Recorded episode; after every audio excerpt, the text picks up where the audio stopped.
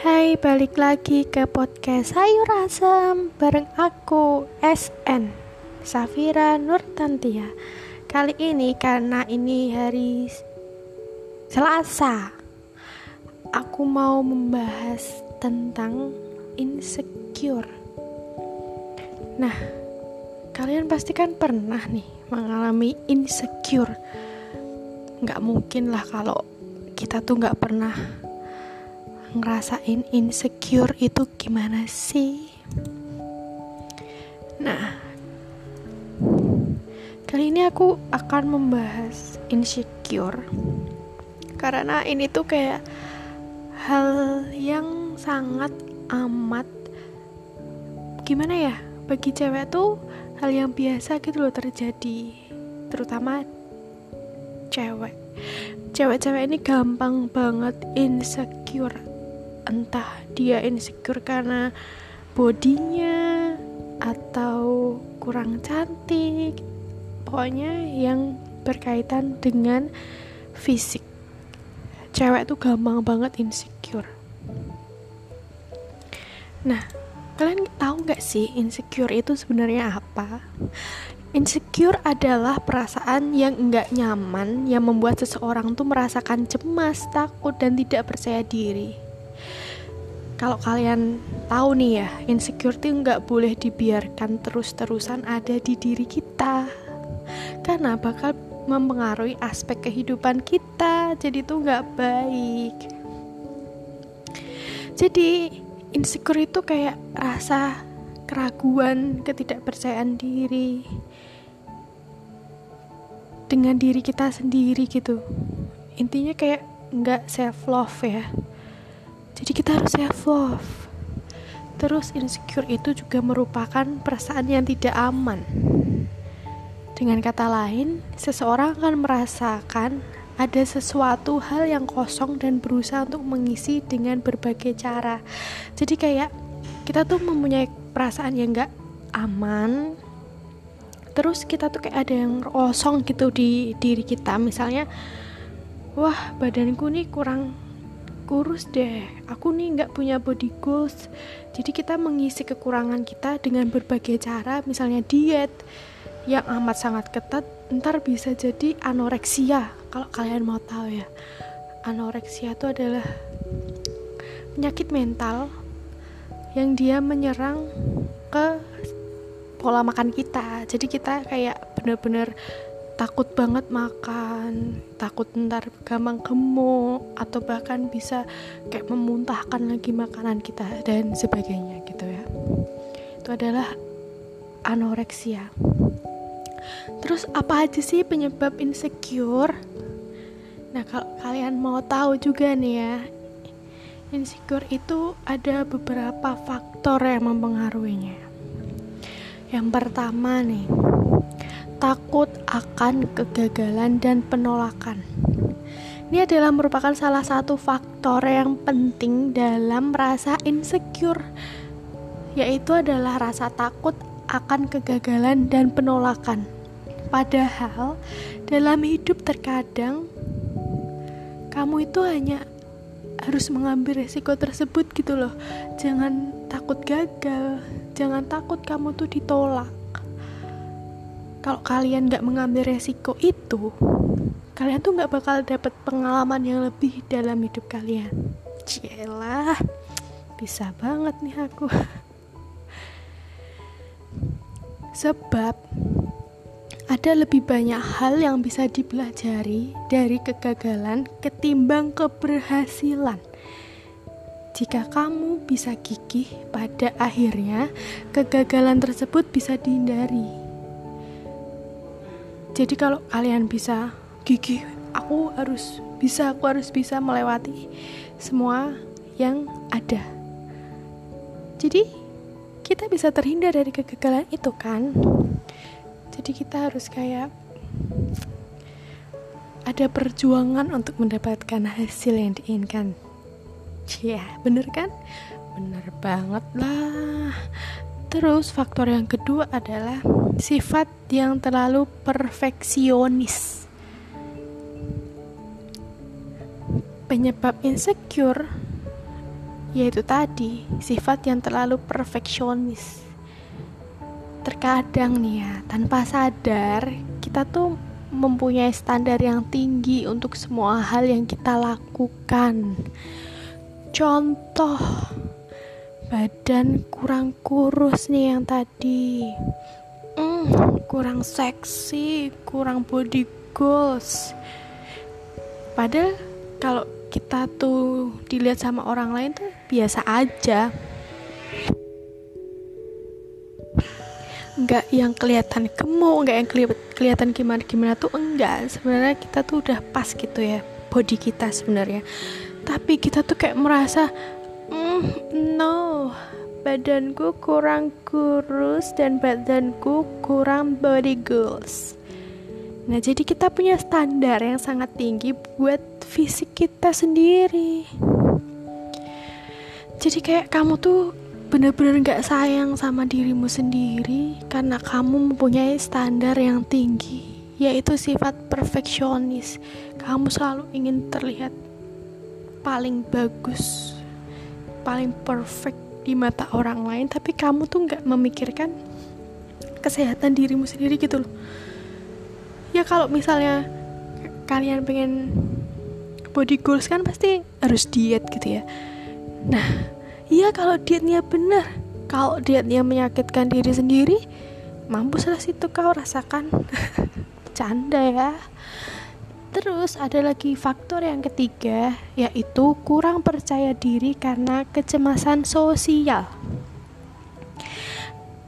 Hal ini merupakan faktor penyebab insecure, yaitu kurang percaya diri. Banyak dari kalian yang mungkin pernah mengalami kurang percaya diri dalam situasi sosial. Seperti nih, misalnya di sekolah, di rumah, bahkan di depan pacar kamu sendiri. Ini nih yang harus dihilangkan jauh-jauh.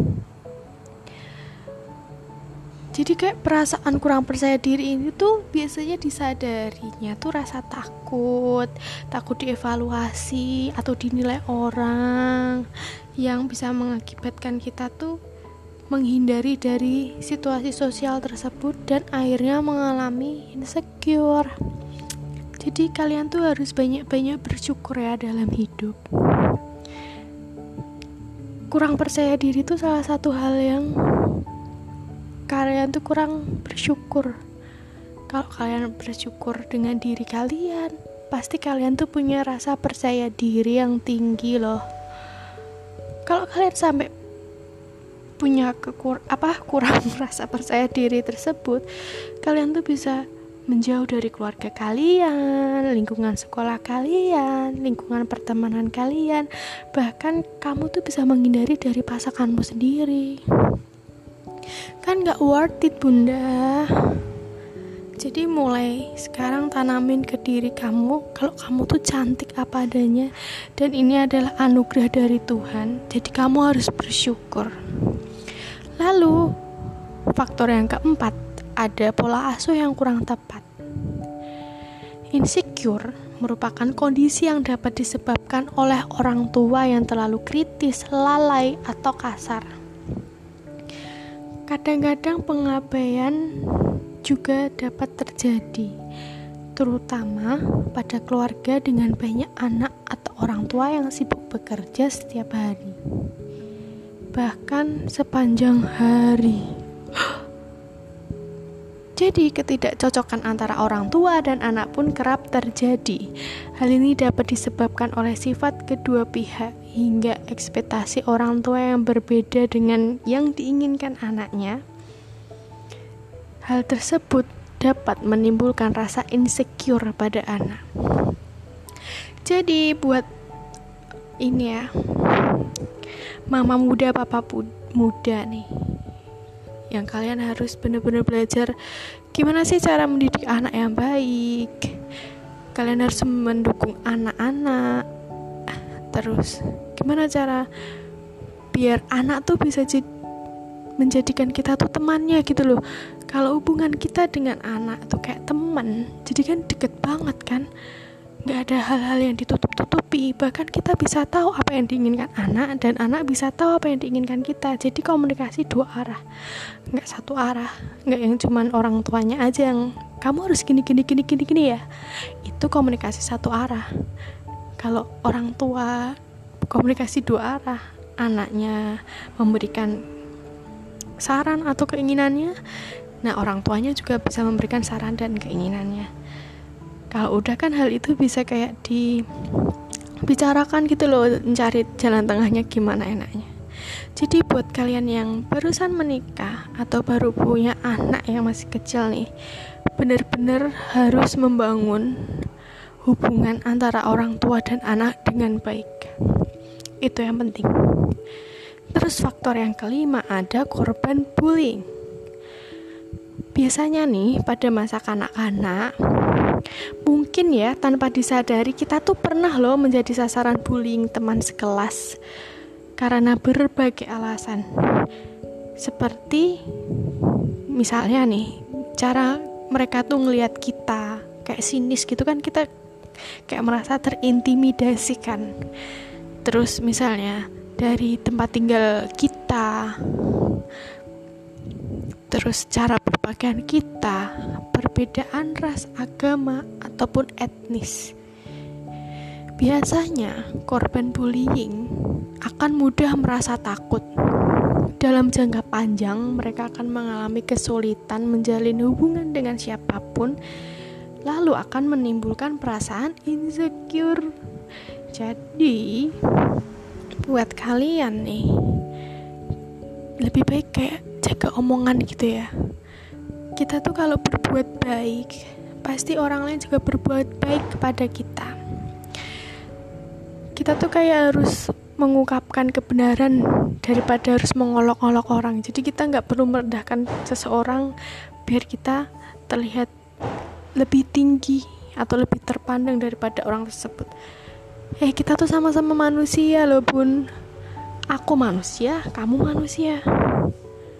Untuk apa kamu harus meninggi-ninggikan? Kamu mau jadi Tuhan, mau terlihat tinggi dan terhormat. Kita sama-sama ciptaan Tuhan, ciptaan Allah. Jangan berpikiran seperti itu. Karena kamu kaya gitu ya, bisa seenak-enaknya nginjak-nginjak, bisa seenak-enaknya bully-bully orang, ntar dibully balik gak terima ya. Kita kalau gimana ya, kita tuh memperlakukan orang tuh seperti kayak kita pengen diperlakukan orang gitu loh. Misalnya kita berbuat baik ke orang, kan kita juga pengen kan orang berbuat baik kepada kita. Nah jadi gitulah simbiosis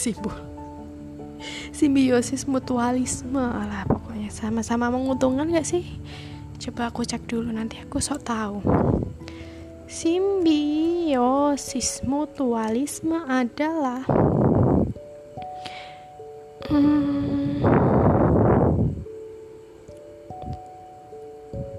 benar-benar belum nemu. Aku sambil buka Google nih biar aku nih gak salah. Hubungan antara dua organisme yang berbeda jenis namun saling menguntungkan. Nah ini yang aku omongin tadi, benar ternyata. Kita tuh sesama manusia ya harus simbiosis mutualisme lah ya, sama-sama menguntungkan. Jangan ada salah satu pihak yang merasa merugi. Ya, mungkin itu ya pembahasan hari ini. Jadi aku akan upload lagi hari Kamis atau malam Jumat tentang horor, terus hari Sabtu tentang hubungan. Buat kalian yang udah denger podcast Sayur Asam, terima kasih. Safira Nurtantia pamit dulu, and see ya. Good luck. Have a nice day.